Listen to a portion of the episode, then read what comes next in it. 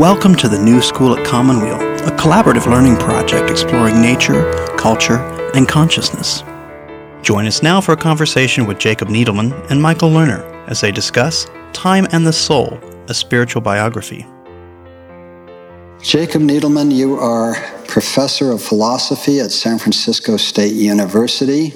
Uh, you've taught in quite a variety of places, uh, including um, uh, the Graduate Theological Union in Berkeley. You were educated in philosophy at Harvard and Yale and the University of Freiburg in Germany. You've been a research associate at Rockefeller Institute for Medical Research and uh, a fellow at Union Theological Seminary, uh, adjunct professor of medical ethics at uh, University of California Medical School, and guest professor of religious studies at the Sorbonne. And I'm very pleased to uh, say that you are now a visiting scholar in philosophy at the New School at Commonweal. so uh, we are uh, glad to uh, at least not radically diminish the luster of your, uh, of your uh, philosophical career. you've written a remarkable a collection of books over the years, and um, we have them on the table uh, near us, but they include um, the new religions, uh, the wisdom of love, money and the meaning of life, a sense of the cosmos, lost Christianity, the heart of philosophy, the way of the physician, time and the soul, the American soul, and why can't we be good? As well as the essential Marcus Aurelius and more. Uh, you were general editor of the Penguin Metaphysical Library, and um, uh, among the, your other books are the Tao Te Ching, uh, Consciousness and Tradition, Real Philosophy, and much more. Um, so, um, I kind of fell in love with your work in the course of reading for this conversation. I, we had lunch together about four months ago and began to get to know each other.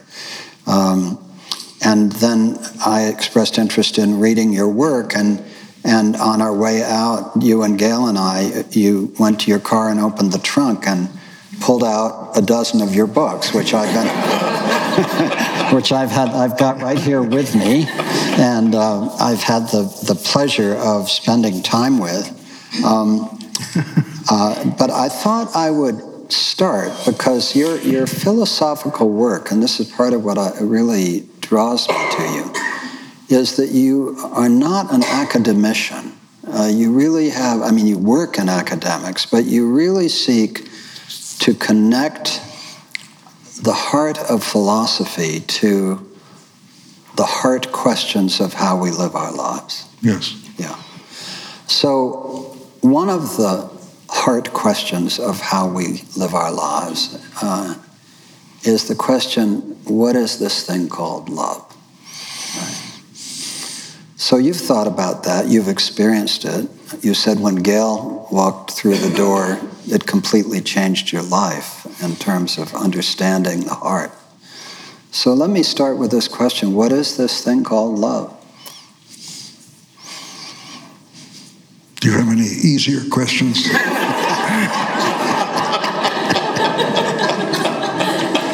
uh, um, well, it is a hard question to do justice to. Um, and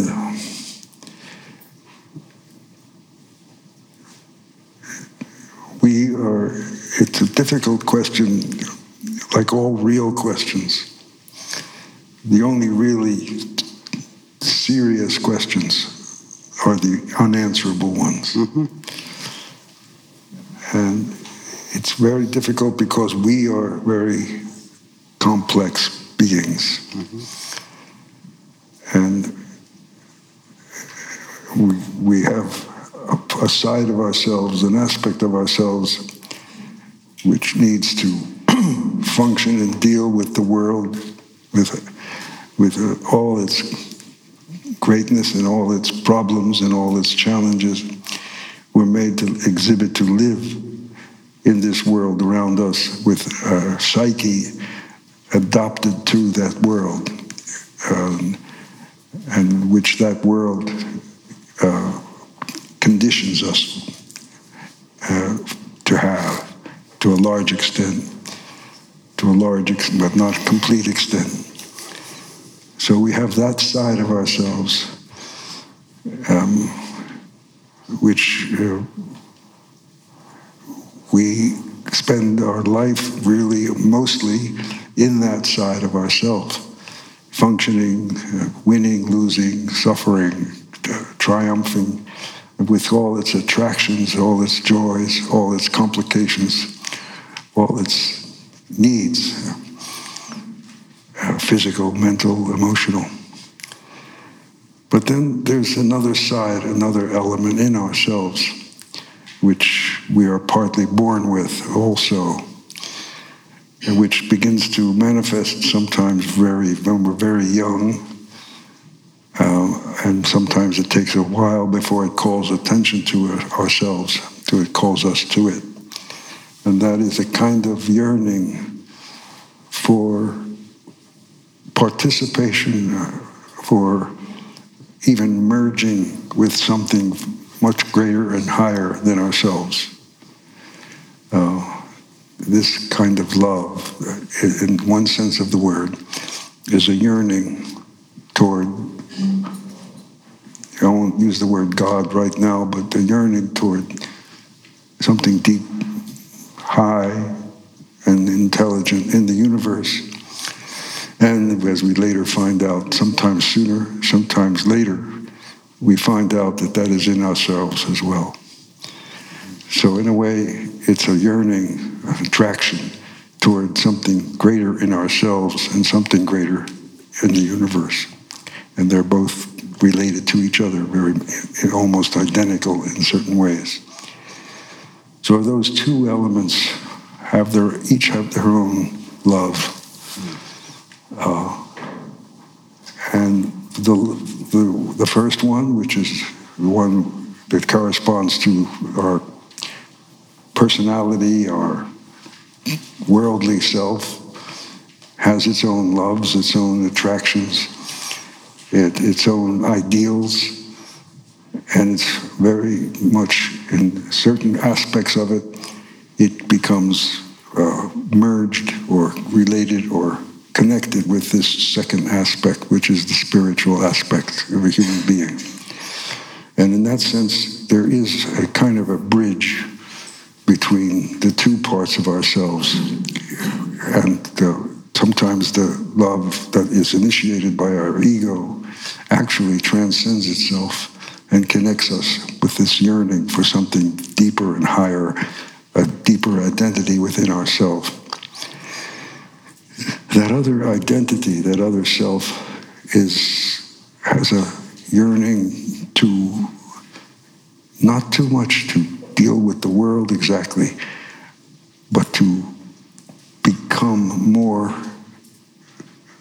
real, mm-hmm. more what we call by the word being, more intensely there.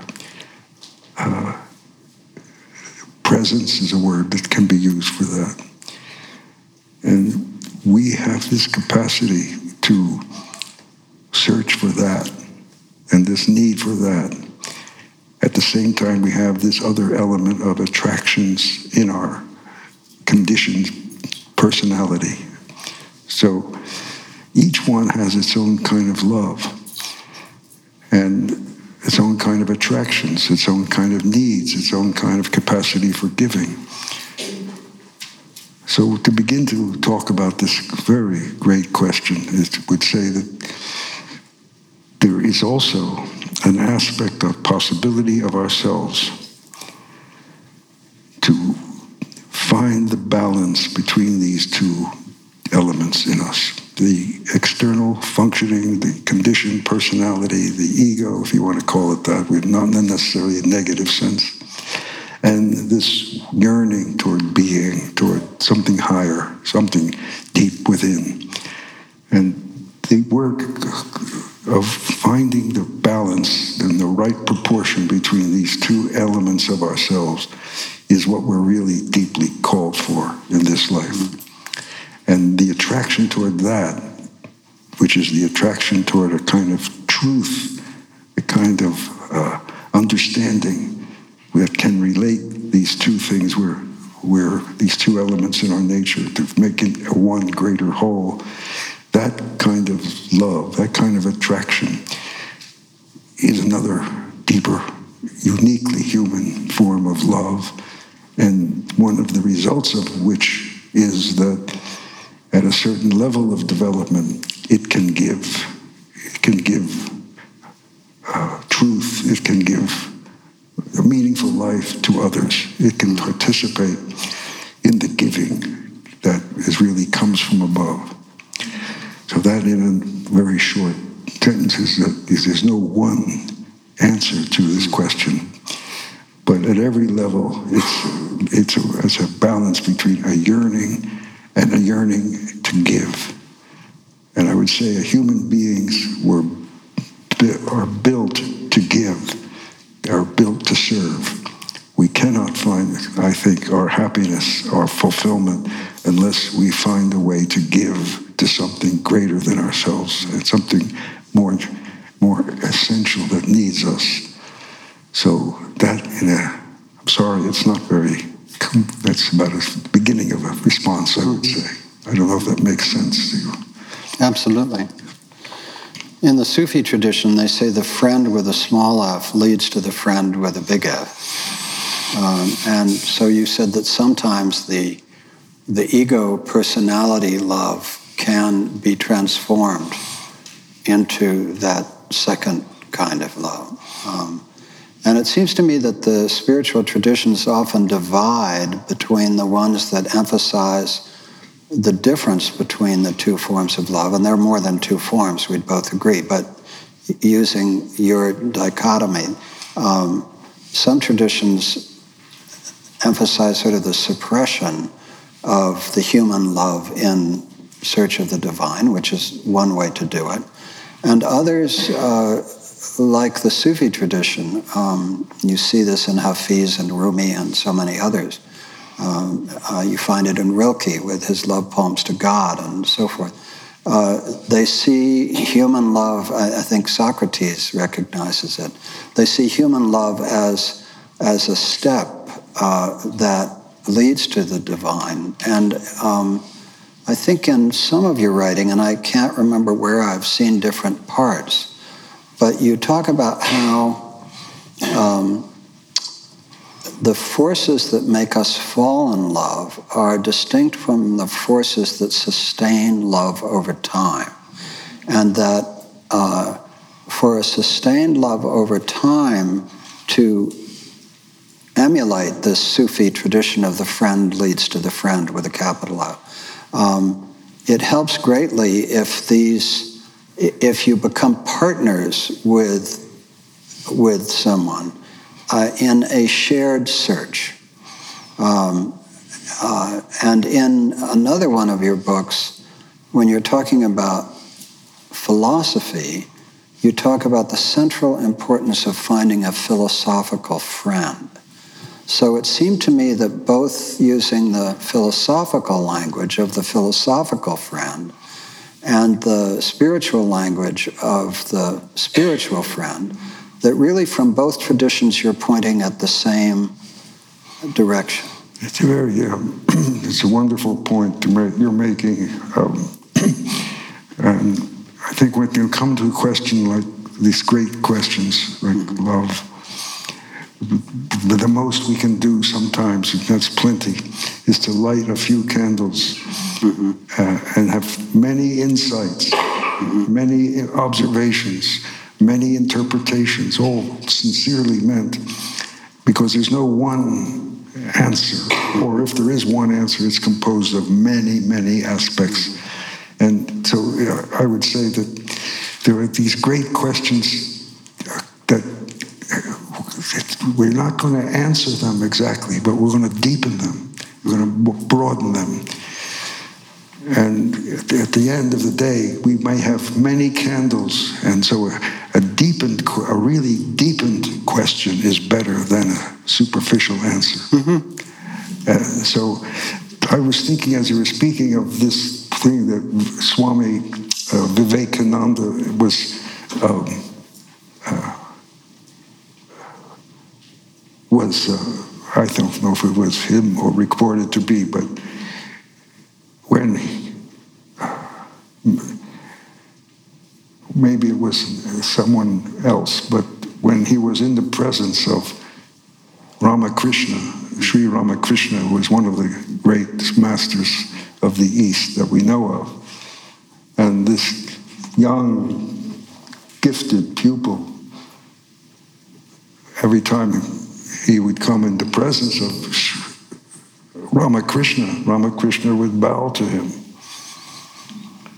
And if it was, I think it was maybe Vivekananda, maybe not, but he would say, Master, he did say, why do you bow to me? I'm, you're my, the master. Why should you be bowing to me? And apparently, if I, if I remember it correctly, Ramakrishna was very sharp with him. Said, You are nothing. I am bowing to God in you. Mm. You are nothing. Mm. But I'm bowing to the divinity within you. And I think that is a, the same thing at our level of a philosophical friend mm. and of sometimes a marriage or mm-hmm. two people who love each other. Mm-hmm. They also can love the divinity mm-hmm. within each other. Mm-hmm. And to, whatever, and then it becomes love becomes, in addition to everything functional, normal, sexual, emotional, children, uh, mm-hmm. joy, happiness, etc., etc. There is this possibility of supporting each other's search. Mm-hmm. And that gives a whole other dimension to it. What does it mean to support another person's path, work inwardly. That's quite a great love. I love Rilke's line about love being two solitudes that acknowledge, respect, and support each other, something like that. Yeah, that's yeah. yeah.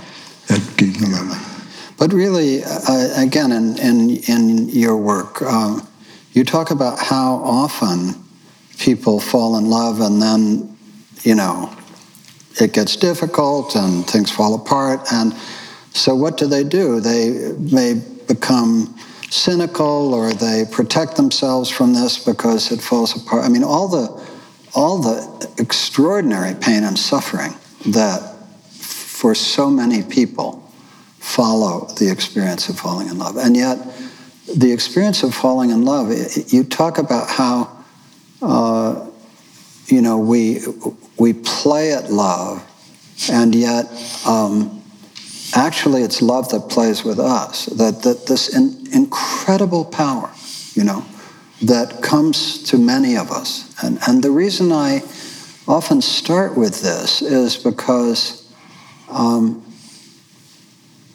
because everybody knows this experience. Not everybody, but most people have had the experience sometime in their lives of falling in love and and having a sense that everything that they thought before that you know it doesn't work anymore you know they just have and and so that force takes us to a place where we see the world in a different way. And then of course what are the possibilities? Either you break up or you stay together but it becomes sort of you know much more kind of ordinary life. But, but the inquiry that that force represents has been recognized by the great psychologists, I mean, Freud, Jung, Hillman, and others, as one of the truly great mysteries in life. And, and the great spiritual teachers have used that as one of the great access points to the divine. So to me, it's often a good place to start these inquiries because it is so primary and so widely experienced. and goes wrong so often. And yet, are we supposed to become cynical or give up on it just because of all of its vicissitudes? And I think your answer is no. No, yeah. no. but we do have to recognize that it is that falling in love happens. I don't do it. Exactly. Excuse me? It happens. It happens, right. I don't do it. Absolutely. It happens. It happens. But right.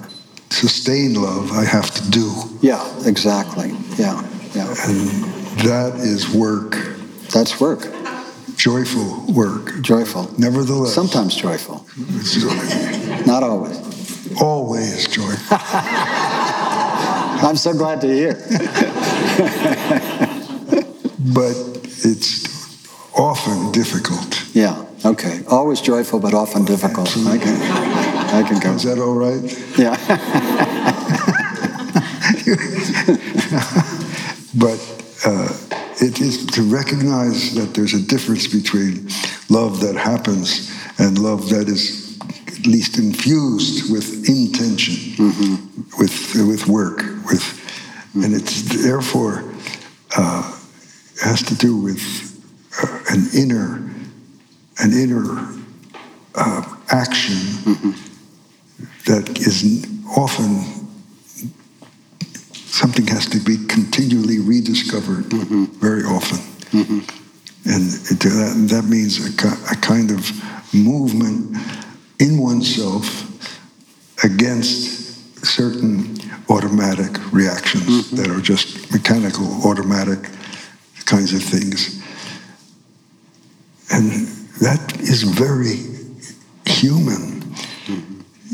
to be have an intentional relationship to one's own emotional life mm-hmm. is a very great achievement. And we can come to that in moments. And it, it's and living with somebody, whether in marriage or whatever it is, mm-hmm. is like an invitation to the most human work you can find. Mm-hmm. Most important thing to have an, begin to have an intentional relationship to the emotional, physical aspect of my life.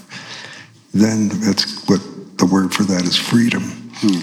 So you could say that uh, the work of love is the work toward freedom, mm-hmm. Inner freedom. Mm-hmm. Does that make sense? Inner freedom. Mm-hmm. I don't think too many people put it that way, but I, I think you understand what I know. I know. So, in your philosophical, extraordinary journey, let me paraphrase how I understand it from my brief experience with your work. Uh, born Jewish near Philadelphia.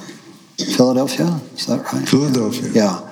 Um, your parents, uh, uh, you know, not especially religious. Uh, your grandparents religious, um, and um, and you found that religion, as it was represented in the temple, didn't speak to you. What spoke to you was nature, uh, the experience with your father or with a friend looking up at the sky. And, um, uh, you ended up uh, at Harvard, um, uh, discovered uh, uh, you were supposed to become a physician, according to your parents, the only worthwhile thing to be. You got sidetracked into philosophy when your mother when you were introduced as uh, Dr. Needleman, she said he's not the kind of doctor that does any good for anybody.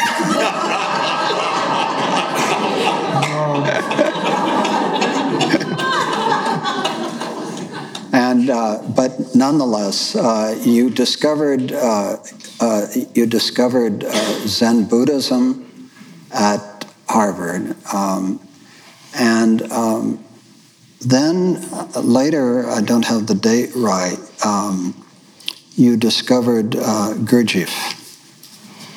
And when I'm kind of looking for sort of high points in your spiritual biography, this trajectory from atheist agnostic to Zen Buddhism to Gurdjieff seem at least three points. Do I have that yes, right? absolutely. Okay. Yes, that's true. Okay. Because uh, as an undergraduate majoring in philosophy, I was more of a existentialist, atheistic okay. person, which was very common to, uh, mm-hmm. widespread in European thought at that time, continental philosophy. Mm-hmm. Uh, and um, I resisted, I was allergic to anything of religion, mm-hmm. really, from childhood, mm-hmm. which where it meant very little to me, the, the forms of it, mm-hmm. I, uh, to my college years. And um, I felt there was something noble about the existentialist point of view that we're condemned to be free. There's no purpose out there, particularly. There's not, the universe is not interested in us, particularly. But in ourselves, there is something that we are responsible for as human beings.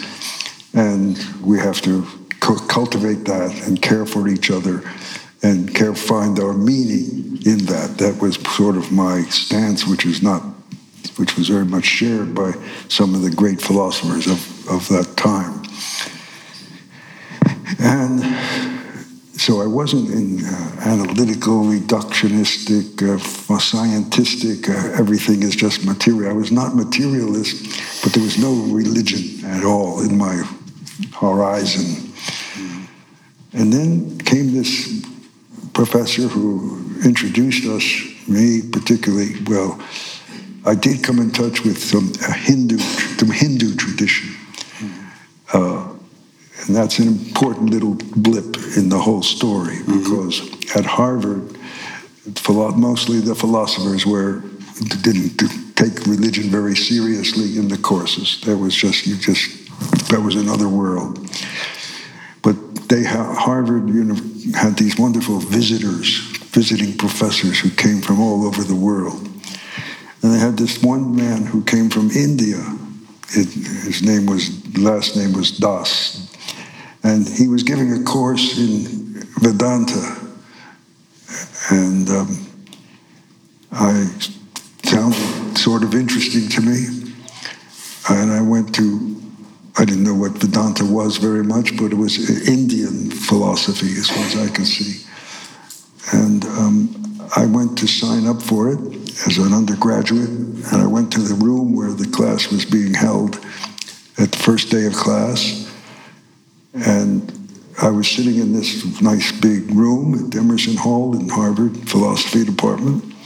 And the class, the time to start the class appeared, and nobody was there. And uh, I was sitting in this classroom all alone. I think I must have gotten it wrong. I looked in the catalog. No, it was right the right time.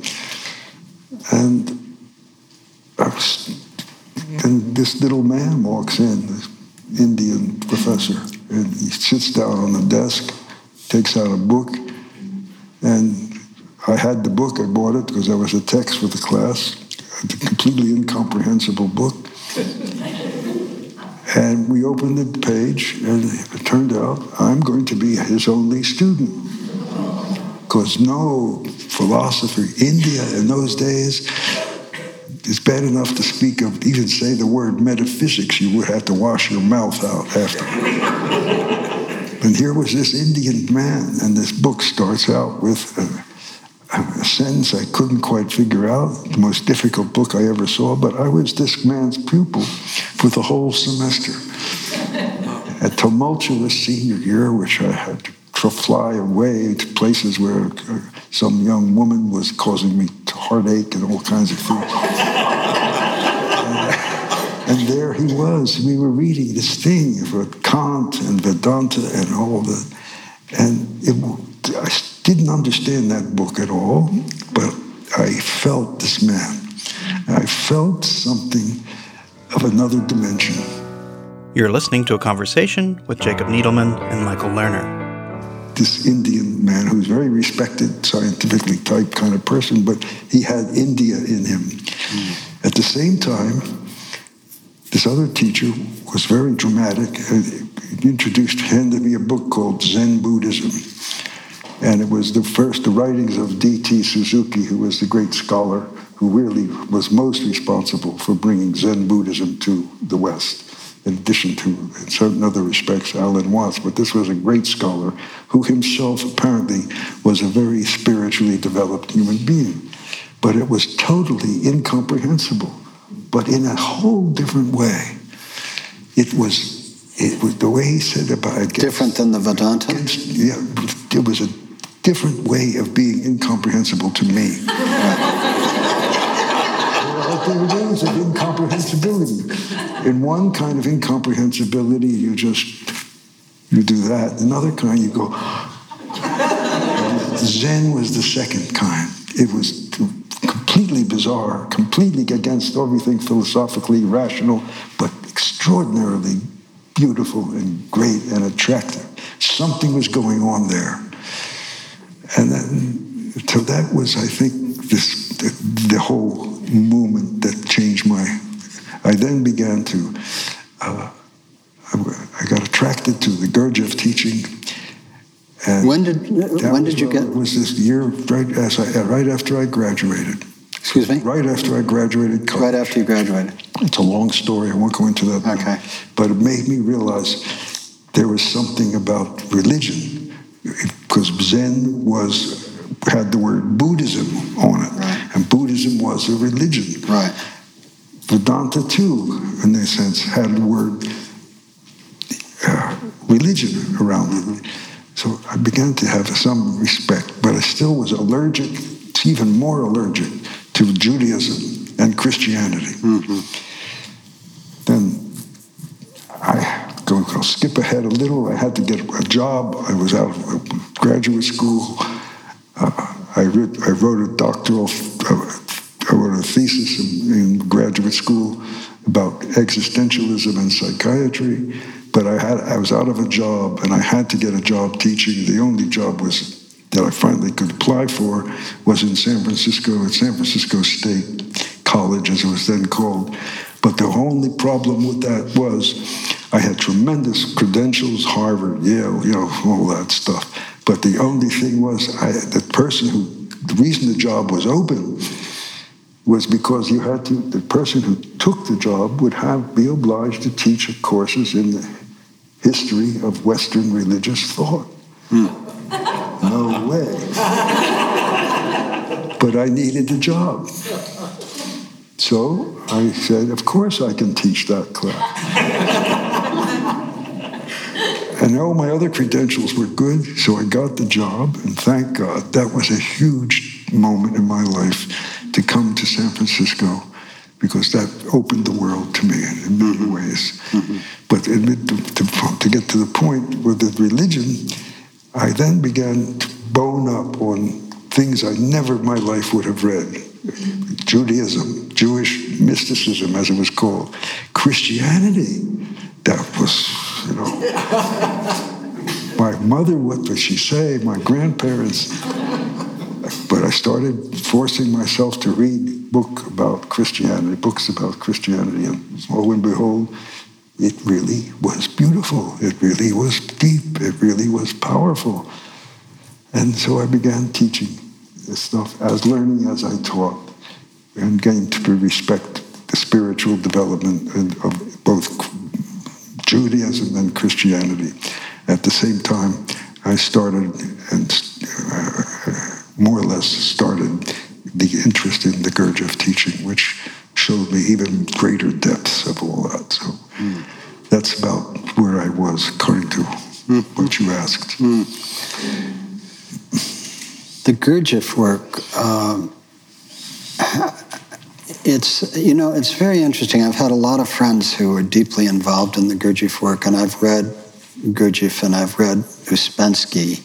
Um, but it hasn't yet quite opened to me in the way the mystical traditions of Judaism, Christianity, Buddhism, and the Sufi tradition have opened. Those, those uh, four, in the course of long search, have, in some limited way at least, opened for me.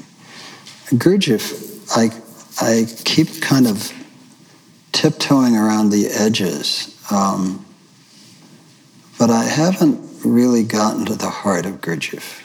Um, so, how could you help me get to the heart of what Gurdjieff offered you?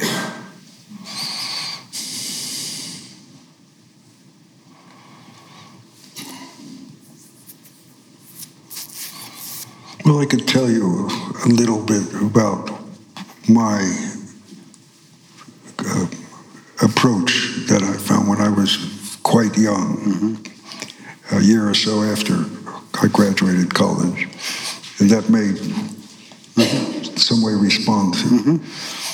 Um, my, I had a friend. I'm going to. It'll be a bit of a story, if I may. I mean, yeah. I mean, if you give me a few hours, I could turn it into a legend. But anyway.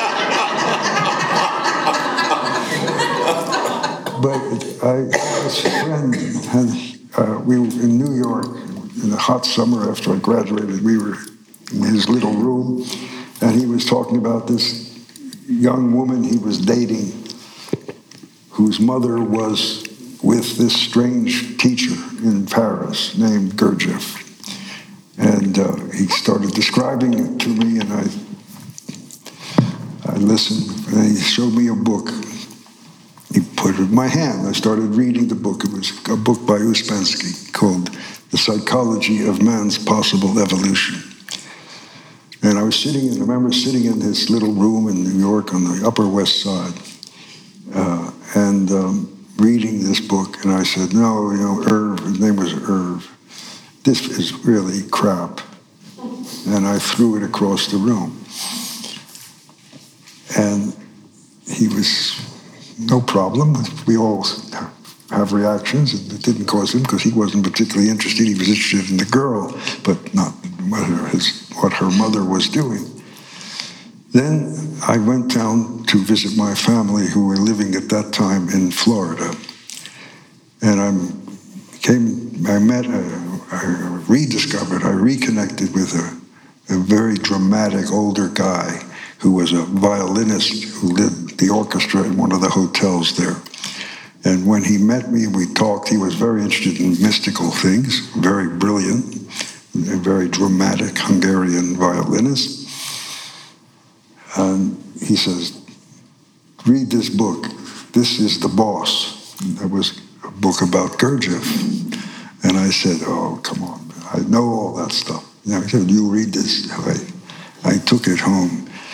I started to read it, and I said, oh, come on, this is impossible. And suddenly, I, came across, started coming across remarkable psychological insights. I said, whoa, this is, this is, and gradually my, in, my reaction softened because there were so many things that were such, to me, such insights that I'd never seen before that I began to say, well, maybe there is. Then I suddenly realized something about what I was reading, which I had never really experienced before. It was that this book and this man, Gurdjieff, the way I put it to myself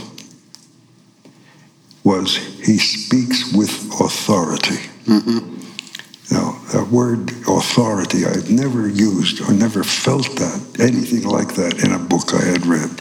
Authority, not that he had institutional authority, not anything official, not anything institutional at all. Just it was something, that word was the only one I could think of. It, and it, it charged me, entered me. What he was saying, I couldn't believe half of it or even more than half. Uh, but I was touched by a lot of it. But that question, the point of authority, made me realize there's something here I don't understand, but it's not because of it, but because of something lacking in me. And at that point, I made contact with this woman's mother and started studying that practically. And the practical part of it is really needs time to, to talk about because it is not just ideas, it's also a practice that starts that started in my case and probably with many Western people where we are, just the work of a very deep work of, of, of cultivating in oneself an impartial witness, a warm, a warm objectivity toward oneself, guided by some of the psychological insights that he had, Uh, guided with a witness that would really look and see and accompany oneself in the course of one's life. That was the beginning. And from then on, we can go on to many other aspects of the teaching. Because when I actually personally verified in my own experience with some degree of shock that I was actually what he says we are, which is very far from what we think we are. When I verified that, I realized this is something I want to pursue much more. Mm. And it went up and down, up and down. But that was be this, how I began mm. with the work. There's much more to be said, but much more. And and there's so many directions we could take this, but I, I want to take it in a direction that just fell in my lap recently, which, which I have a direct curiosity.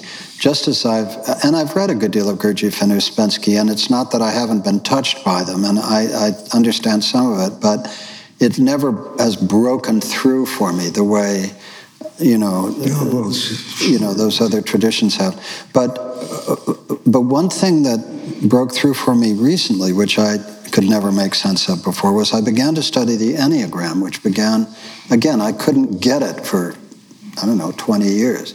But but uh, Gurdjieff uh, was responsible, wasn't he, for being one of the primary ways that the Enneagram work came to the West? Absolutely. Yeah. So, what is your experience with the Enneagram? Has it been a useful part of Gurdjieff's teaching for you, or off on the side? It is, but it's uh, it's uh, understood as a great symbol uh, of universal forces and the play of forces in in in objective reality. Mm-hmm. It's um, and it's not something that we wish to fool ourselves about uh, because it's very many other things in uh, the way I've understood it.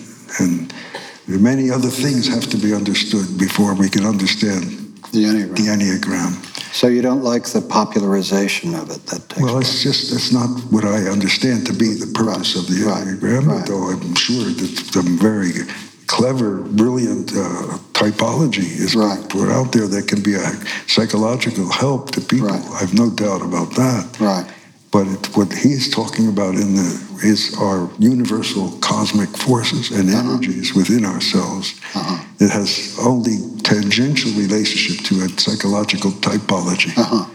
The, the typology of the Enneagram is very interesting, but that isn't the aim. Right. The principal aim. And in fact, Gurdjieff didn't teach the typology. That was developed by Oscar Ichazo yes, and yes. others after him. Yes, and whether that's true to the Enneagram or not, I, I can't say. Yeah.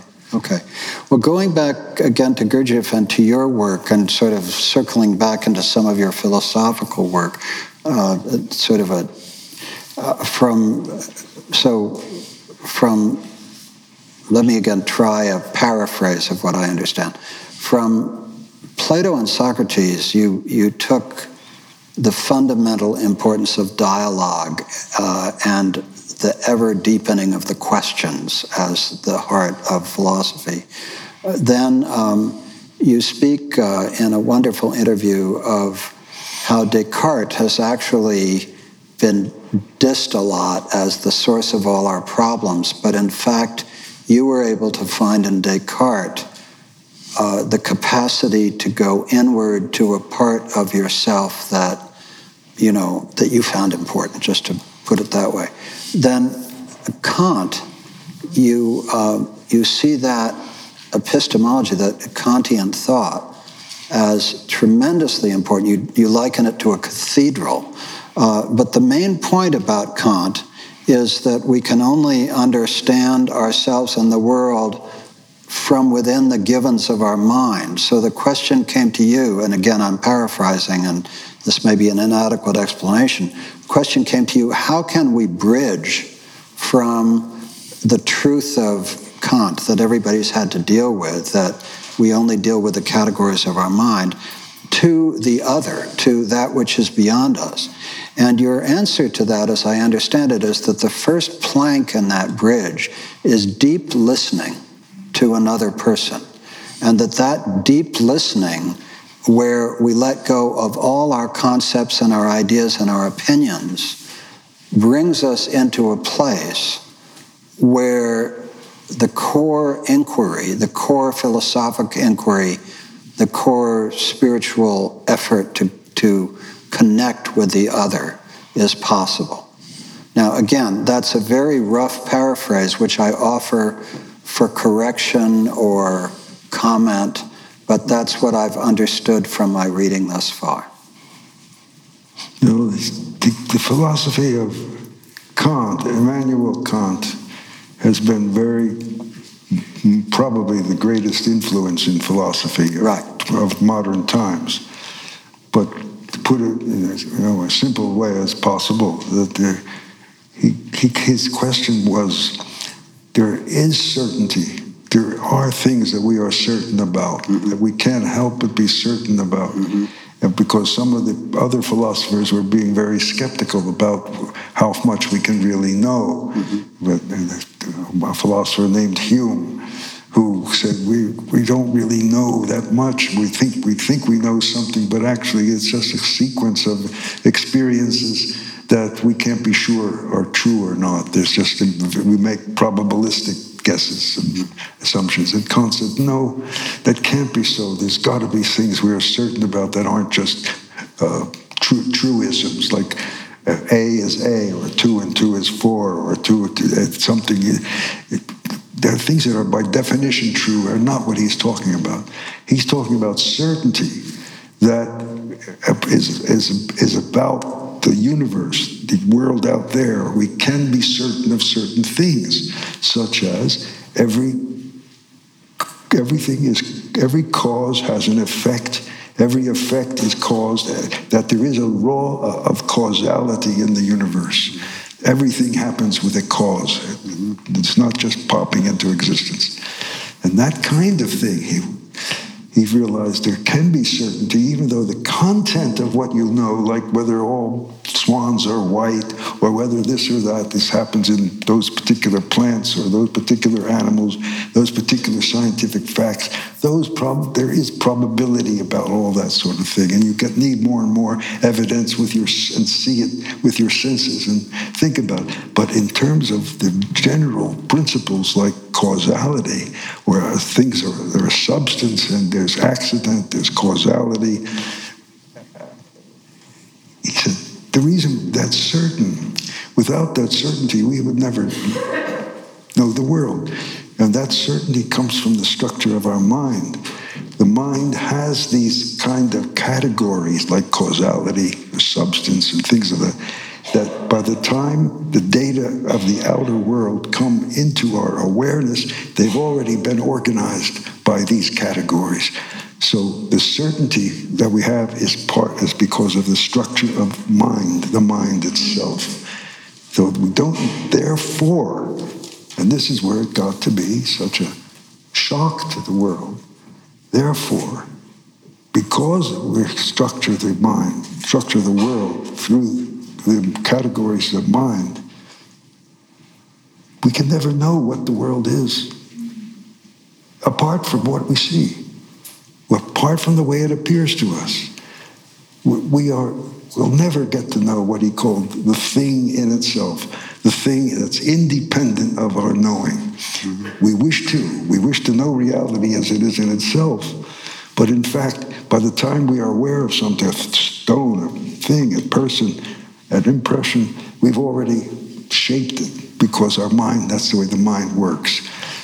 Well, this was a huge revolution that we can never, no matter what, was totally against Plato, against Aristotle, against a lot of philosophy, a lot of spiritual thought as well, that we can never know the world as it is in itself. We are, we are And it was so terrifying to hear that from so many people. It really drove, drove many people to despair that we'll, can never know things as they are in themselves. That's the Kantian, in a very brief, you know, Kantian revolution. But what Kant wrote several other things besides that book, that fantastic cathedral of a book called The Critique of Pure Reason, a very difficult but glorious structure. Mm-hmm. You need help with it. You can't on yourself, it's very possible.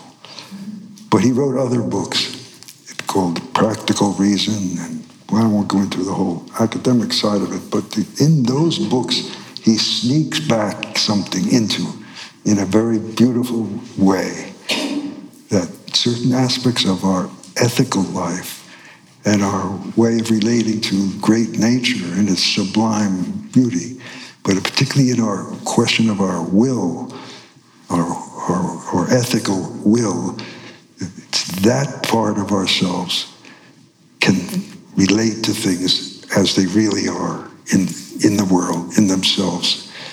Uh, we can, we have an instrument of will, of what is good, what is right. We have an instrument that can be relate to beauty and this and the sublimeness of nature, where we can relate to things as they are in themselves. He just doesn't call it that way, the, the, the despair that could come from thinking we can't know things in themselves is for Kant cured and, and healed in these later books. But more than that, forgetting for a moment about Kant and the modern, that modern view, which is very much dominant in places, there is the whole idea of a capacity for intuition that is hidden within us that needs to be awakened. And as we ordinarily are, Kant holds true. But it's possible by an inner discipline, by an inner struggle, by a guided inner work to awaken a capacity to see things just as they are. And you say, did Kant acknowledge intuition? Are you saying that? Yeah, he did. Kant did acknowledge he intuition. Did later in a different way, different language. What mm-hmm. I'm saying now is when you brought in listening, mm-hmm. which I never had thought of as being an answer to Kant, but I think you you hit something mm-hmm. right on the head there. Mm-hmm. That in work, the work, just in the practical work of actually listening mm-hmm. to another person or to nature or something, mm-hmm. if one becomes very quiet and has a very sound, solid, meditative work of opening to what is going on inside the mind and stepping back from it, stepping back even from the categories. This is something I'd never, the way you're hinting at, suggesting is really an interesting response to Kant. Mm-hmm. Because you can, if you can step back in yourself with a consciousness that is free from the categories of the mind, mm-hmm. you can actually see things as they really are in themselves because the human being is itself the universe in miniature. So we have this capacity we don't see in nature with our ordinary mind. But when we step back from our own ordinary mind and another kind of consciousness appears, mm-hmm. we can see things as they are, particularly other people or anything at all. So what Kant didn't say, and maybe didn't realize, although who am I to criticize mm-hmm. Kant, but what Kant didn't say or didn't talk about was another level of consciousness, which has another quality of knowledge possible. Um, John Goldthorpe, you're one of your uh, remarkable students and uh, is here today. And we've done several conversations. And one of our conversations was about Goethe's theory of knowledge. Uh, and it occurs to me that I'm wondering whether there is a lineage from Kant's uh, sense of intuition as the way out to the thing in itself and Goethe's theory of knowledge, which was a kind of a primary perception. Goethe? Goethe. Yeah. Goethe's theory of knowledge, which is kind of a primary perception that enabled one, enabled Goethe to understand, one could say, the thing in itself? I would think so. Uh, that, there, that, that Goethe could be considered a kind of an answer to Kant mm-hmm. in that sense. Yeah. And, and you said everybody struggled with Kant, so you could see existentialism in, as a sense as a response to Kant, you know, right? Yeah, that's in many ways. Existentialism is a response to over systematizing human knowledge, human right. life. Yeah. Live, they say. Yeah. And Kant's also saying that yeah. in, a, in, a, way intellectually. yeah. Existentialist says live. Yeah. And the, the, the uh, philosopher says think. One of the beautiful lines of thought in your work that I like so much is that you talk about how, I mean, you are somebody who absolutely does not under, over, you do not underestimate the despair and chaos of our time. You know, I mean, here we are, you know, just um, facing ecological collapse, uh, you know, a rampant uh, global corporate structure that controls more and more, you know, media, politics, you look, wherever you look, things are really tough, right?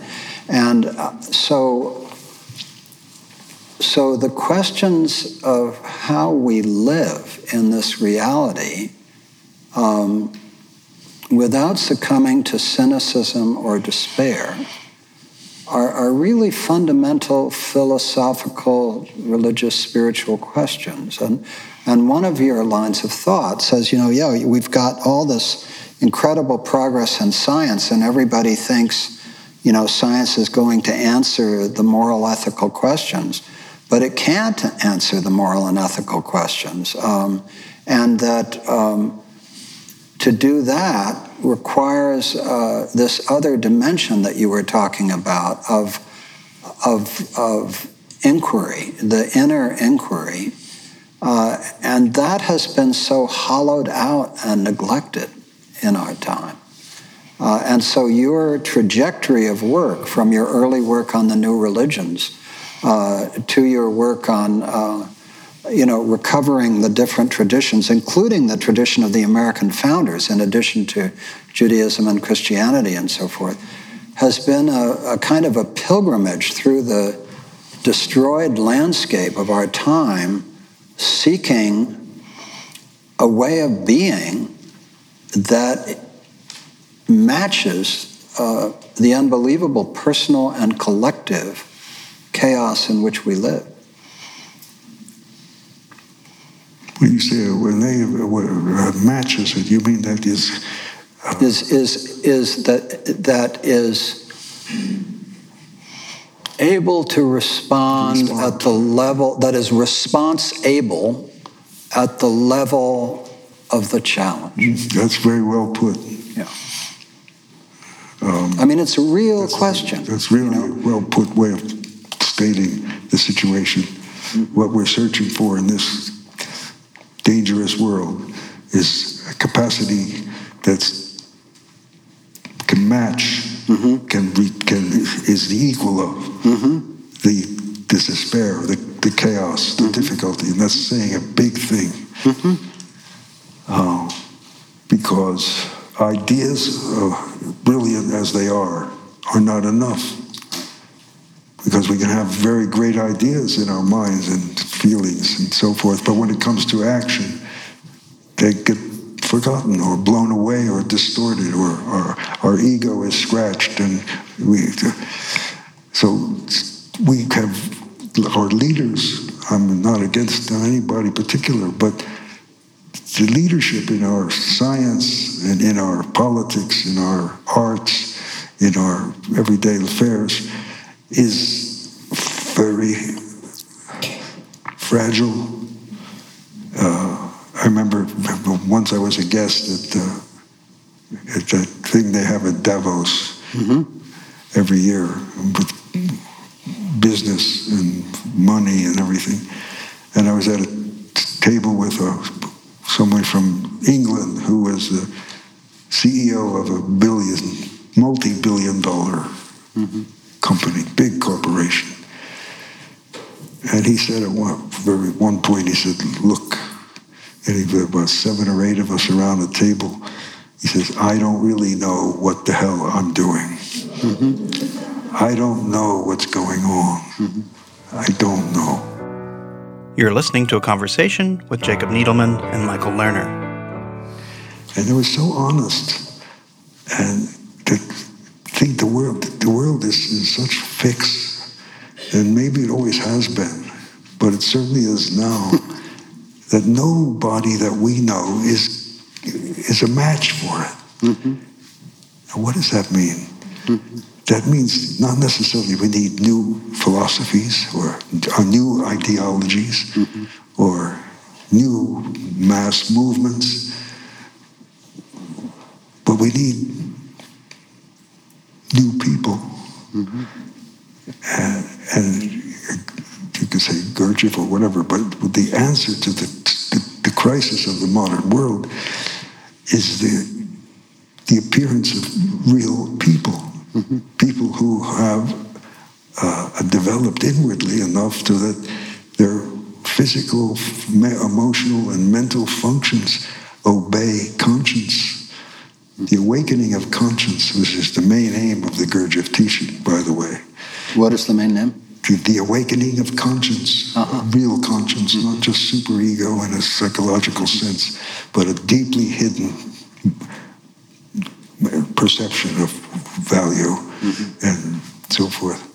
But people who can really uh, have a presence that will not be shaken by external difficulties or psychological hang-ups or weak points if you get enough people, real people like that, that could be that could that could keep the earth from going to hell as it seems to be under danger of now. That it's really dangerous for the whole planet.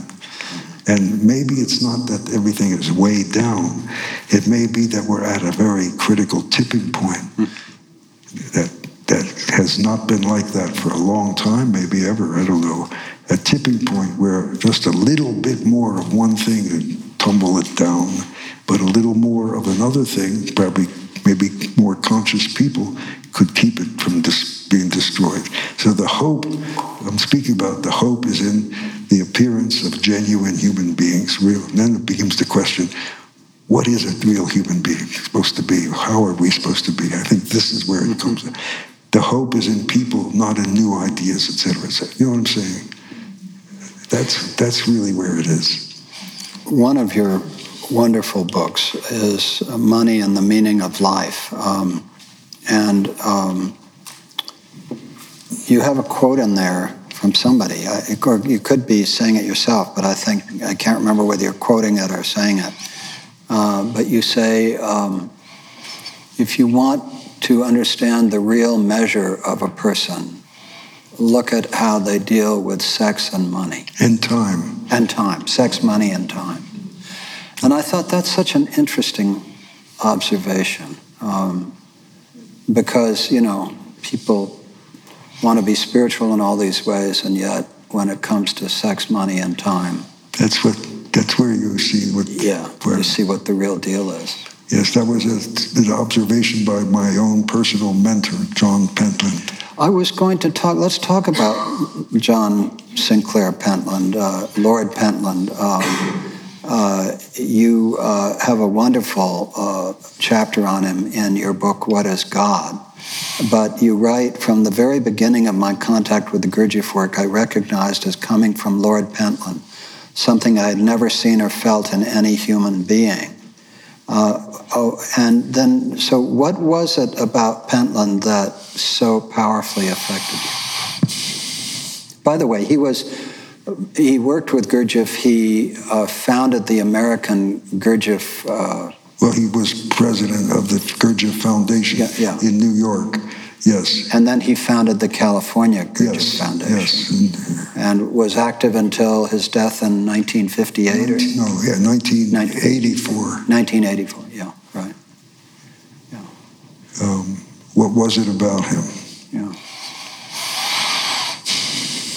He was, uh, when I first met him, which was just after college, not, not meet him exactly, but I heard him speaking. Uh, I couldn't understand the word, but this was an under, a lack of understanding. I mean, this was a third kind of incomprehensible. Uh, it was more like, huh? I could not. So there was the there was the Vedanta incomprehensible, there was the Zen incomprehensible, and the Gurdjieff incomprehensible. No, this is the Pentland. Yeah. And the third is the charm, right? Yes. the fourth was where it really got better. was the fourth Gale, or was there another? No, no, no. The fourth was him, but oh, okay. California. uh, his when I met him finally in person, mm. I was suddenly and realized that I was in the presence of someone who had being. I didn't know what that word meant when they said that, but I knew that whatever it meant, that's what he had. Mm-hmm. This was not that he was smart. Oh, yes, he was brilliant, of course. Not that it was uh, this or that quality. He just had, I hate to make up a word, but he had isness. Mm-hmm. He, he just was there. And I, it was an extraordinary intuitive feeling of being in the presence of someone higher. I can't find a better word to that. He had that authority that I had heard, thought of, the, heard, and felt in the books.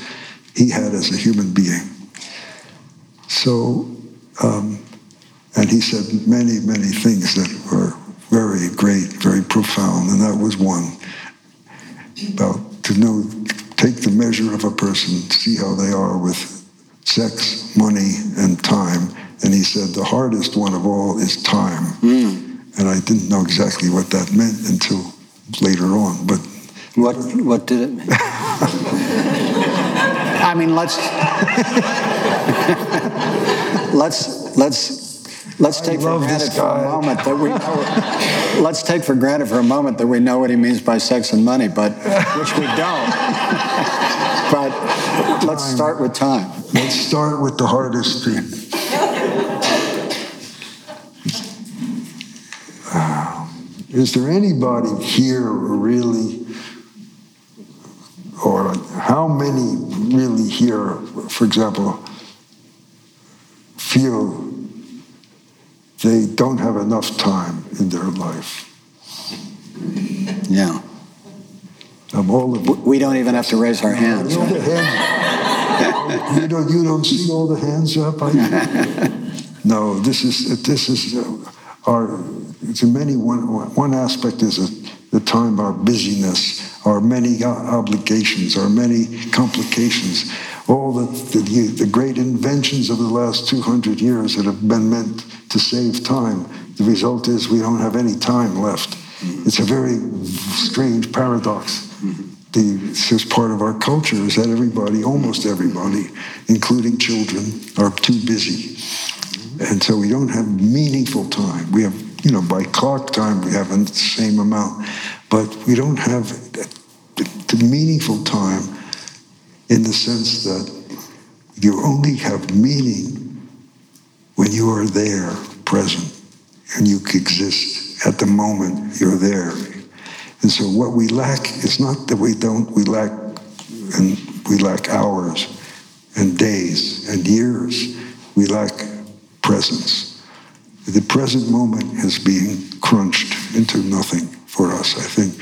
And it's through the present moment that meaningful time will appear again. so that's one thing, one aspect of it uh, and many other aspects of it that, that you could go into. So that, his, that thing he said was one guide for me eventually of the books I wanted to write to study the problems that we have existentially, humanly. With my aim in writing books was to try to find, as we said, we said at the beginning, a bridge between the great truths, spiritual, metaphysical, cosmic truths taught at the heart of all the great religious traditions, including Gurdjieff, and a bridge between those, that, those truths and the problems of our culture, of our life, environment, money, the, the violence, war, the, uh, the religious da- dangers we're having with, with religion, the, uh, the, the, mentalization of, of, our, of our life, uh, the commercialization of our life. Um, so I wanted to explain, I wanted to explore that. And one of the things that's most haunting, haunts us most, is money for many of us, or for maybe all of us, one way or the other. What is the what is the role of money in our life? If we are searching for meaning, if we're searching for some, some real inner, personal, cosmic meaning to our life, what role does money have in it? I had never seen it talked about that way. It, there's plenty of books that tell us how to make money, how to keep it, how to hold it, how to deal with it in various different ways. But I hadn't seen any study of the of the real honest place of money in a life that is searching for inner higher meaning. Mm-hmm. So that's what the book called Money and the Meaning of Life was was about. And in that book, uh, Lord Pentland appears disguised, but he gives some very interesting thoughts about it. Is he disguised as the businessman at the yes, end? Yeah. Yes. It's so interesting because these characters, like in Lost Christianity, while we were having lunch, there's this character in Lost Christianity who's kind of the key guy who's a, you meet him in an airport. He's a mysterious monk from Egypt or whatever. And uh, and you know you begin to talk and then it goes away. And then years later you get this manuscript this tattered manuscript which uh, which he has directed at his death be sent to you. And so you read it and you have this long excerpt from it. And i looked at it and of course the, what the monk had to say is beautiful. And i thought to myself this monk is awfully convenient for Jacob's work, you know. And because I'm very, you know, having studied political philosophy myself as a, uh, did my doctorate in that at Yale, I knew very well, uh, as uh, Leo Strauss so frequently pointed out, that um, the history of philosophy is filled with these guises that are adopted by people for whom it is dangerous to tell the truth directly. And so there are many, many ways that people do that. So it struck me that this, this monk was enormously convenient for your argument. And then when I was reading the book on money and the meaning of life, and I came to the businessman at the end, he had the same quality of being tremendously convenient, and lo and behold, he is Lord Pentland in disguise. And you told me that, in fact, the monk was a, a similar uh, well, figure. what it was was one of the, as I, I wrote my first book, uh, I don't want to get into a Tin Pan Alley, and then I wrote, but, but, but I wrote, the first book was about the new religious movements in 1970 that were appearing in the United States. And then the second book was about science and uh, mysticism and how there were some, I thought, dubious comparisons being made, but that what really science has to offer is very, very special, but it not to be so easily equated with mystical teachings. Uh, and but was great and awesome in its own right. And then, and I was I was realizing I was an author, and, and an author writes books. I can't be an author unless I'm writing a book or some books. So I figure, what, what's the next book after science and the new religious movements? And, and um, well, I knew that I had, in coming to teach at San Francisco, having feared and hated Christians who were against me when I was a kid, who used to follow my father and used to follow me, and, and I get, used to get into fights.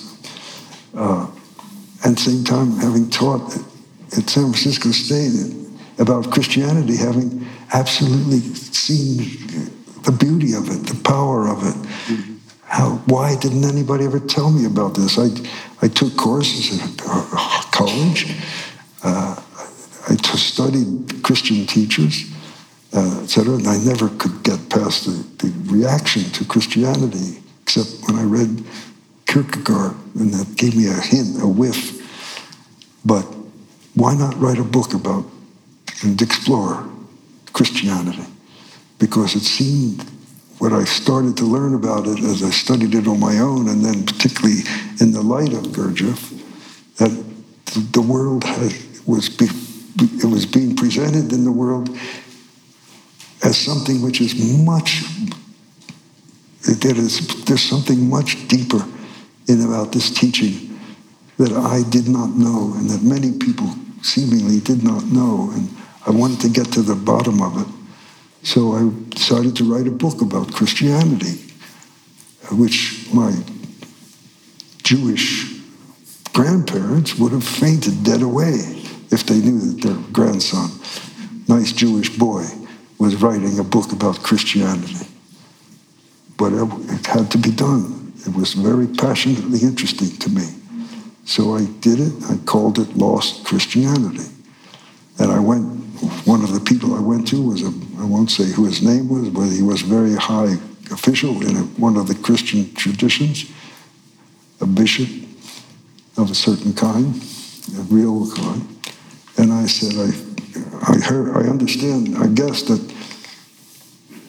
in Christianity you have some place to go in certain periods of your, when you need to, or monasteries or a group of people where you can go deeply into this really deep mystical meaning of Christianity and develop it in yourself. And he said, Where? Where is it? Honestly, I said, Oh, wow, what a shock that was. So I, I went into it, I started writing about it, Christianity. And when I started writing directly about it, I couldn't write it. I just wouldn't come. And maybe it was something of my upbringing, something of the prejudices I had. I could not speak about it. And suddenly there appeared this figure, Father Sylvan, his name was. And suddenly all the thoughts and ideas that I wanted to try to open up came pouring through this figure. Mm. And that, so he was real in a very real way. In the sense, in was, the inner sense, he was, he was real. Physically real, mm-hmm. but physically, no. Right. Yeah. How wonderful. Yeah. For me, uh, I mean, for me, I, I have found a variety of figures who represent that inner lost Christianity. The Gospel of Thomas, for me, represents that. The Gospel of Mary represents that. Absolutely. Um, the guy who, uh, the mystical Russian who wrote the book on the Tarot from a Christian point of view, I'm blocking on the Soloviev? I don't know who. Yeah, he's a Soviet, he's a Russian. Um, that's another example. Um, Brother David Steindl-Rast, without question. Uh, Richard Rohr, to some degree. To some degree, yeah. Yes. Uh, and Richard Rohr has a book on the Enneagram, by the way, which is a very interesting book. So I've found those sources because um, for me, as for you, um, I needed them. We were speaking earlier about the, the philosophical spiritual school called the Traditionalists of Rene Guénon, and Frithjof Schuon, and people like that. And they have a vision which I know I find useful. I'm asking if you do where essentially they see one light that goes down to different prophets and different traditions. And those prophets, those mystic prophets of the, of the traditions, Christ, Mohammed, Buddha, and so on, um, have a, they have a shared inner light that from one source that is refracted in different ways according to the needs of their time. So they, they represent the esoteric heart of each religious tradition. And then necessarily an exoteric shell forms around that. And according to Guénon, Schuon, and others, the question of whether the religion remains alive is whether the exotericists who have the power in the religion don't try to obliterate the esoteric mystics at the heart who, who keep the fire alive. And so civilizations are formed around these religions. And the question of whether the civilization stays alive has to do with whether the exotericists with power honor the esotericists who break out beyond the uh, obligatory structures that the exotericists create. And I'm curious whether you have found that model from the traditionalists useful or obstructive in your own thinking? Well, that's the reason what you're speaking of is contains the reason why sometimes these, which might call esoteric teachers, teachings remain hidden mm-hmm. or disguised. Right.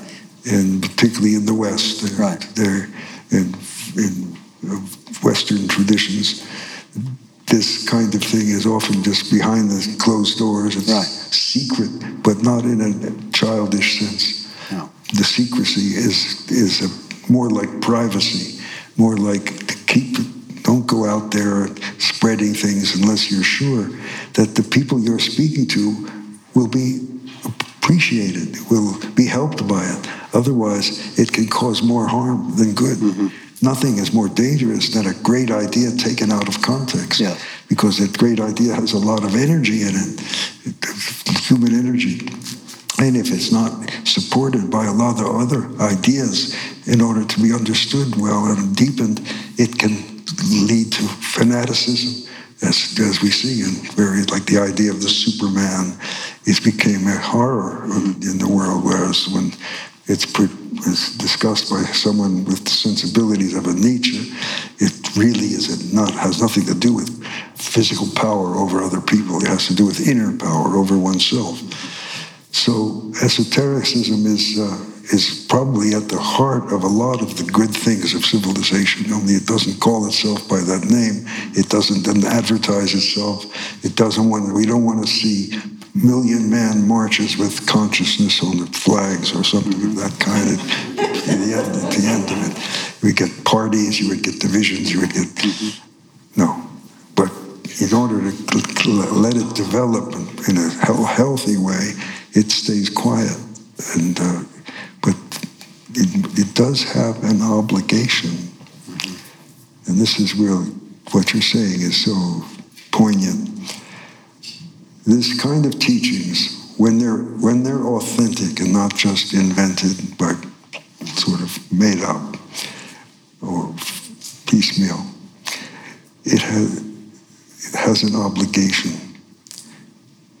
to help the world, to help things, to bring some influence here, there, and elsewhere that will bring a more humane, more balanced, more a virtuous element into human life mm-hmm. and do it in a way that won't be so easily distorted. Mm-hmm. So some of the great art of the world, like the cathedrals or some of the great music, some of the scriptures of the world, uh, are written in a kind of not that they're trying to hide from people, but to written in a kind of way that people who have this kind of impulse toward yearning toward truth will be touched by it. It won't be uh, it won't be distorted so easily. So a lot of the things we have in the history of religious traditions were originally were written or produced in that way. And maybe now they become too familiar, so there has to be sometimes a new a new new expressions in the culture that could could touch that element. And some new ideas, for example, that could be fresh, but come from that source of the inner development. Because there are many, not just toxic chemicals in our culture, but there are toxic ideas Absolutely. in our culture too that have and perhaps more dangerous than the toxic perhaps. chemical. Yeah. I want to ask Kira if you could collect some questions. If people have them, we'll continue to talk as they come up to the front of the room. Um,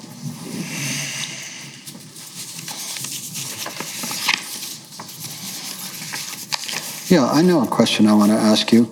Where have you gone in your own thinking since the Gurdjieff work? In other words, does the Gurdjieff work continue to be your central inspiration, or have you found, is there a kind of post Gurdjieffian phrase? There's a wonderful line from Emerson who says um, something about no feeling is final, no revelation is final, that, that, there, that the revelations keep coming in our lives. And so I'm curious whether there has been a revelation through all the work that you've done since you found the Gurdjieff work that you can put into words. I would say the answer is uh, no, but I have to qualify it a little. The, the Gurdjieff teaching for me is endlessly, endlessly offering it understanding upon understanding. The deeper I go into it, the deeper it comes, the deeper it gets. Um, because consciousness has so many levels that we don't have a, much idea about the levels. And some cultures have maintained language that points to different levels of human consciousness. So, insofar as consciousness is, uh, no matter what you have attained, you realize it's always been a great mystery, an interesting mystery and paradox that the people who, who are conceived by instinct or intuition or who are most highly developed spiritually, you'll find, are the ones who are most articulate in how far they are from what they should be. Mm-hmm, absolutely. You know, you always think when it's the role of humility. Yeah, but when you're young and raw and not very mature, it sounds like maybe a, oh they're just saying that, but they must know that you know why do they just why don't they just admit they know a lot? You know, no, they they have discovered, and it, the, the, one of the essences of the Gurdjieff work teaching is that the more you see your lack, the greater the gift can come. Mm-hmm. So that's such Christianity. That's almost the heart of all my great spiritual traditions. Is that when you really begin to feel your need, then the gift can come. And I remember once, and I wrote about this, um, being in London and speaking to a Russian Orthodox Archbishop Anthony Bloom, who's a great person who has written many wonderful books and is on YouTube and all that.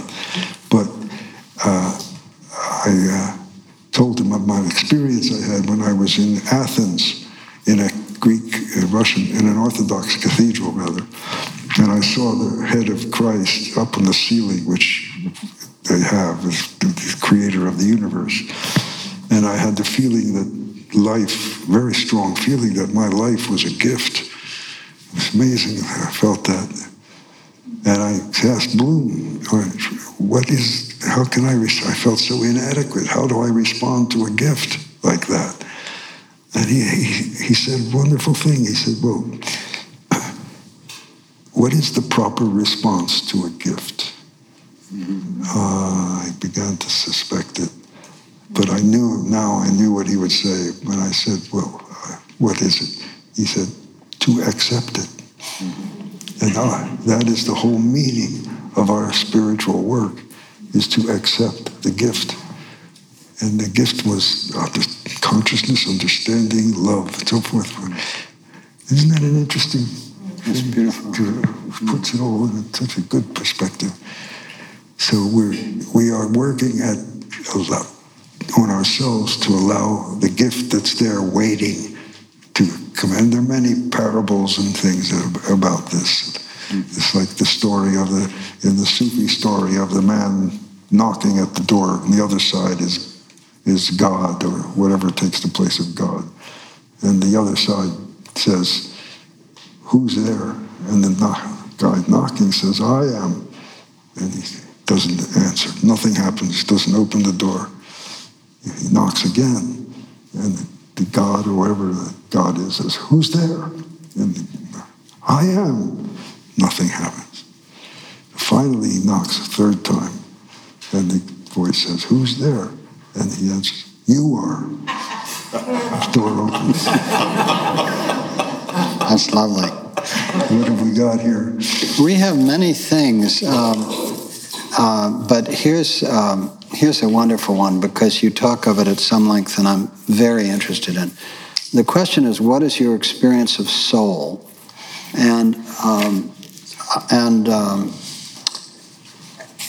so that's an experiential question. For me, there's the conceptual piece that goes with it. That in um, when uh, James Hillman started working on his archetypal psychology and rediscovered the Renaissance thinking, And the model of the human being is the body, soul, and spirit, and soul being the intermediate dimension of uh, our existence that we where, where, we actually feel all our multiplicity.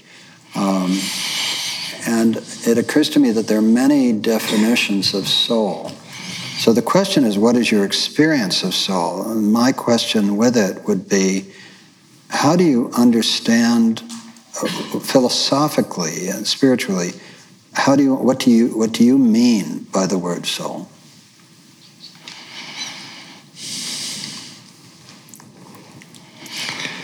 Well,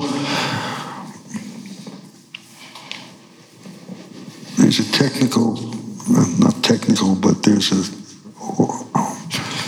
a, traditional spiritual understand, mystical, whatever, understanding of that word.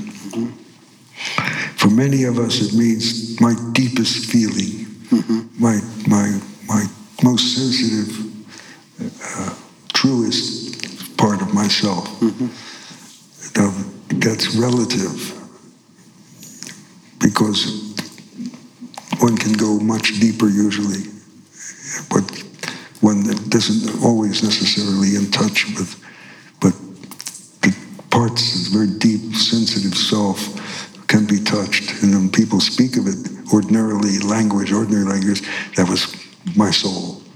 I know it's fine.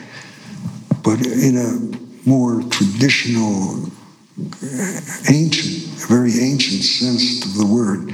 It's the highest part of a human being. And it, it's the one thing that the spirit is, which represents really the divine element, can enter the soul. And the soul then lives and sends out its instruments into the world. So in the one sense, in the more traditional sense, maybe in the more Gurdjieffian sense, the soul is the true I am, the true self, the higher self. And it gives an intermediate between something which is immeasurably great and our everyday functions in our life and so forth. So I, I can't say I have experienced the soul exactly. But something in that direction, yes, this sense of, uh, of another deeper personal being who can say, I am, and it means something. It means something. You know, it's so interesting that you use that definition. It's it's similar to Parker Palmer's sense of soul, uh, and I, I, think. But the one that I've been working with, uh, when John Goldthorpe and I talk about Hillman, uh, Hillman distinguishes soul and spirit. And so spirit is the higher dimension, and soul is the intermediate one. And he talks about how soul gets lonely when spirit goes off and to, to transcendent space. So, um, so it's, um, we can't do this now, but I think there's a lot of confusion around the different definitions of soul so. that we could spend good time on if we had the chance yes. to do that. Uh, can you do animals love? Animals love? Yeah, do animals love? I hope so. Yeah. I'm sure that Charles would tell you that animals love, or Kira, or any of our, I, all of us. My, our cats, Yeah. I, mean, I can Yeah. only hope they have a good opinion of me. Yeah. yeah. You talked about uh, Kant's uh, uh, view that everything has a cause, and question is synchronicity, Jung's acausal principle.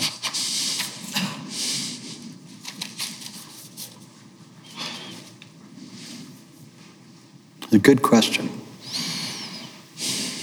What is it called? Is spontaneous co-arising or something like that in Buddhism? That came to mind too. The different, the different views of acausal, you know. Well, that's a good, nice phrase. Yeah, I'm sure it's a great phrase. yeah. Well, so is Kant's. I mean, mean- why do we prioritize Kant over uh, Yeah, the no, Buddhists? I agree. He Yeah. has a lot of arguments, though. Yeah, right. I mean, if he, he, he, would- he would he would shred us, you know. Right. Yeah. But uh, he has lots of thoughts that go with it. He explains a lot more. But simultaneous co-arising, uh, I think uh, I suddenly realized, maybe I'm not saying that, but I suddenly realized it's strange, and I'm not saying it's true of you or any of us, but still, when you get a good phrase, it makes you feel like you understood something.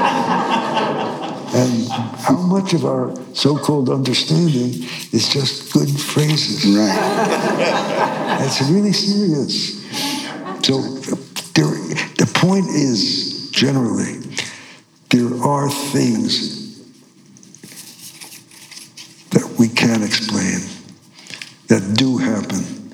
There are realities, there are things that happen there are, that so far science cannot and may probably never could explain. They do happen. I do. I'm sure of that, and I'm sure the synchronicity does happen sometimes, and maybe the truth, somebody's inner world attracts that in some way.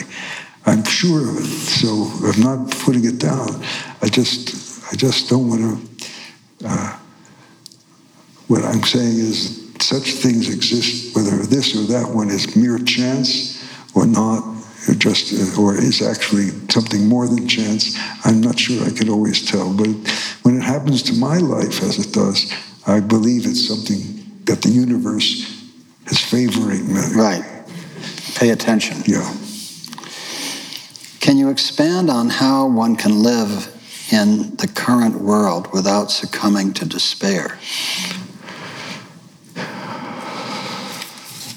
I'll tell you one of the, things that I say often because it was so strong. I was teaching one of my classes. I wanted to teach a course in um, teaching the philosophy of Ralph Waldo Emerson, who was a great philosopher, American philosopher that everybody should read. And I was afraid to assign these books to my students because they, I was a little nervous because they weren't reading that kind of material, know, whether they would get it or not. But I taught the class, and of course, all depends on how it's taught. I mean, it's not just the book, it has to be taught in a way that you were referring to. Actually, the work of exchanging with students and listening to each other and being giving a kind of uh, impartial love toward them, and all of that goes with real teaching, which is real listening. Anyway, at the end of the course, I said, I saw that all of you really liked this material, this Emerson. Why? What did you like about it? And people said different things because Emerson is a kind of slightly, seemingly optimistic about the future and things, but that wasn't what. Then one student said, he brought, he gave me hope. And that's what you're asking about.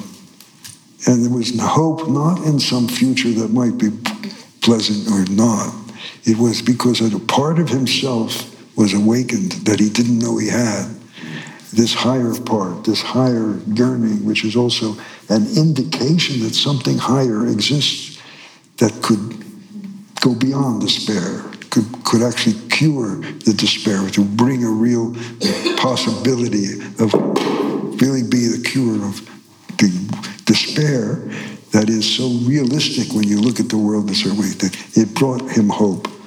So it's the, my my beginning of a response to this question would be to come in touch to try to work with philosophical friends to come in touch with this part of yourself which our culture has not acknowledged at all. Then you'll know that where there can exist the road that leads to real hope.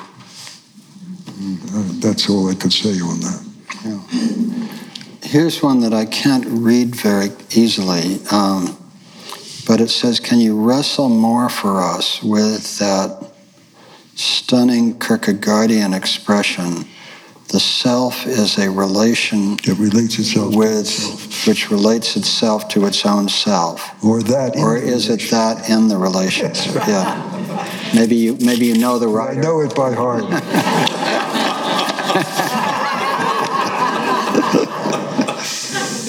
uh, uh, I can recommend a good book. Okay. It's called What is God? by Jacob Needleman. oh, there are several chapters about that. Jacob Needleman, thank you for being with us at the New School.